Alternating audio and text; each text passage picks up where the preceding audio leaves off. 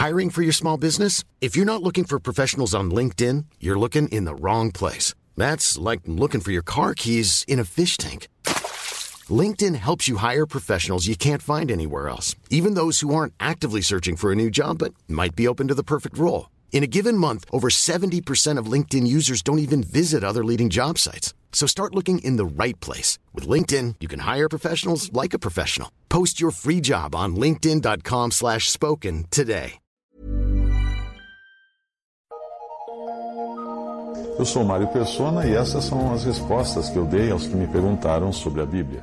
Sua dúvida é a seguinte: se nós que já fomos perdoados, nós os que cremos em Cristo, já fomos perdoados de todos os nossos pecados, passados, presentes e futuros, no momento em que cremos em Cristo, por que é que em 1 João diz para confessarmos os nossos pecados para recebermos perdão? Vamos à passagem. Se dissermos que não temos pecado, enganamo-nos a nós mesmos e não há verdade em nós. Se confessarmos os nossos pecados, Ele é fiel e justo para nos perdoar os pecados e nos purificar de toda injustiça. Se dissermos que não pecamos, fazemo-lo mentiroso, e a sua palavra não está em nós. 1 João 1, versículos 8 ao 10. Quando nós cremos em Cristo, nós nos confessamos pecadores, culpados, diante de Deus, e pedimos perdão por nossos pecados, todos eles, por nossa condição de pecadores, por tudo mais que está no pacote da nossa inimizade e nossa rebelião contra Deus. Não é que nós fazemos uma lista de 300.000 pecados. Nós pedimos perdão a Deus. Nós recebemos naquele momento o perdão judicial de Deus, que é como um perdão que um criminoso recebe do presidente ou do governador e pode assim sair livre da sua pena. Todavia, no dia a dia, nós confessamos os nossos pecados, depois disso, não para receber o perdão judicial que já nos foi dado e impede que um dia sejamos condenados por Cristo ter sido condenado no nosso lugar, mas para nós agora recebermos o perdão paternal, para o restabelecimento da comunhão com Deus.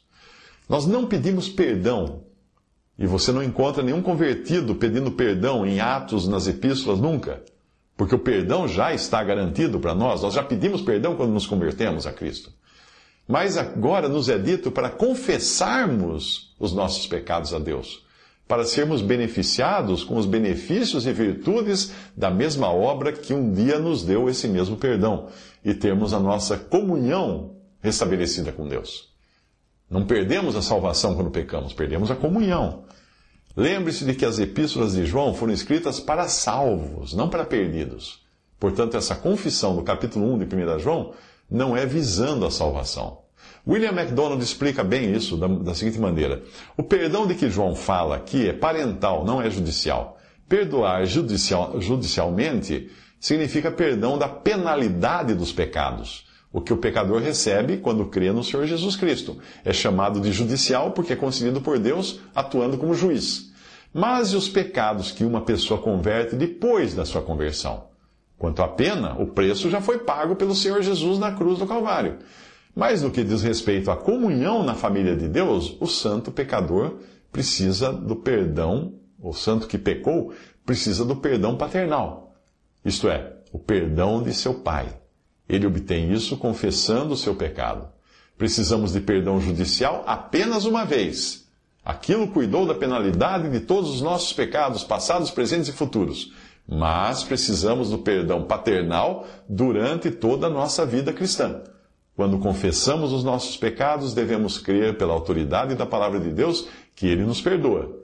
E se Ele nos perdoar, devemos estar também dispostos a nos perdoar a nós mesmos. William MacDonald. Outro autor, Hamilton Smith, explica assim: temos pecado em nós e cometemos pecados. Se dissermos que chegamos à perfeição sem pecado, enganamo-nos a nós mesmos e provamos que não temos a verdade, pois o pecado ainda está em nós. Se dissermos que nunca pecamos, não apenas nos enganamos, mas fazemos de Deus um mentiroso, pois em muitas coisas todos nós ofendemos. No entanto, nos caminhos governamentais de Deus com seus filhos, se confessarmos os nossos pecados, Ele é fiel e justo para nos perdoar os pecados. Não nos é dito para pedirmos perdão mas, como filhos que agora somos, confessar os pecados que precisam de perdão. Apresentamos nossos pecados ao Pai e Ele não apenas perdoa os pecados, mas nos purifica das influências contaminadoras dos pecados. Isso foi escrito por Hamilton Smith. Visite respondi.com.br. Adquira os livros ou baixe e-books. Visite 3minutos.net. Baixe o aplicativo.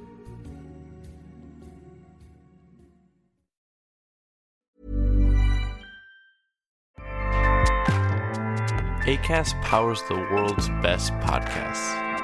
Here's a show that we recommend.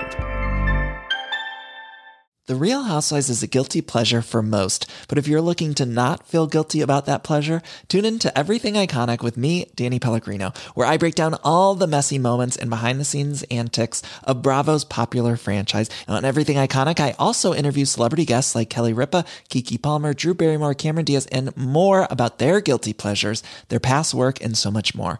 So if you're pop culture obsessed and find yourself watching way too much reality TV like me, tune in to Everything Iconic with Danny Pellegrino, wherever you listen to podcasts.